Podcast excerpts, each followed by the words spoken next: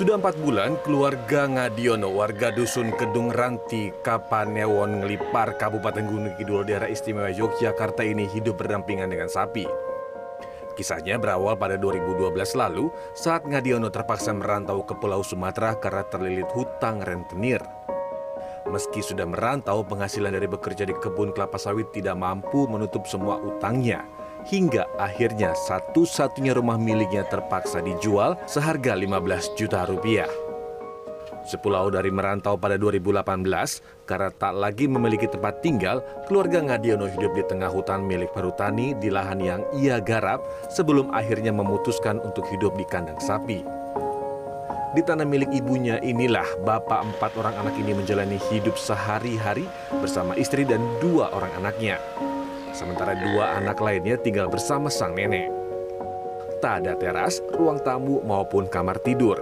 Ngadiono bersama keluarganya hanya menempati sebuah ruangan yang sempit dari bambu dan berdinding terpal berukuran kurang lebih 2 meter berdampingan dengan kandang sapi milik saudaranya yang sapinya ia pelihara.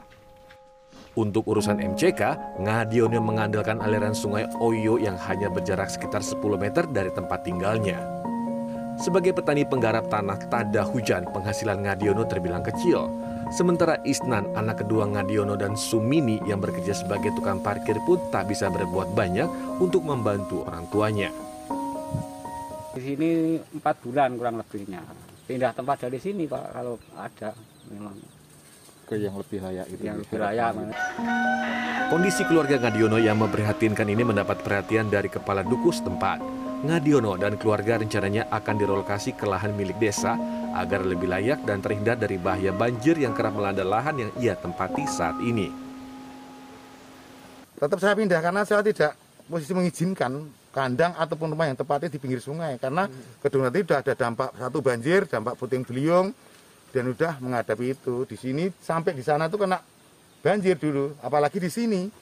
Jadi dalam ini sudah jauh sudah dalam rumusan kami dalam arti kita musyawarah dengan Pak RT dan Pak RW dan masyarakat. Karena apa? Dampak bencana ini di gedung lantai harus kita hindari. Kisah keluarga Ngadiono adalah salah satu potret keluarga yang hidup jauh dari kata layak, yang sudah seharusnya mendapat perhatian dari pemerintah. Kisah ini juga menjadi contoh tentang bahaya berhutang pada rentenir. Edo Nurgantara, Gunung Kidul, Daerah Istimewa Yogyakarta.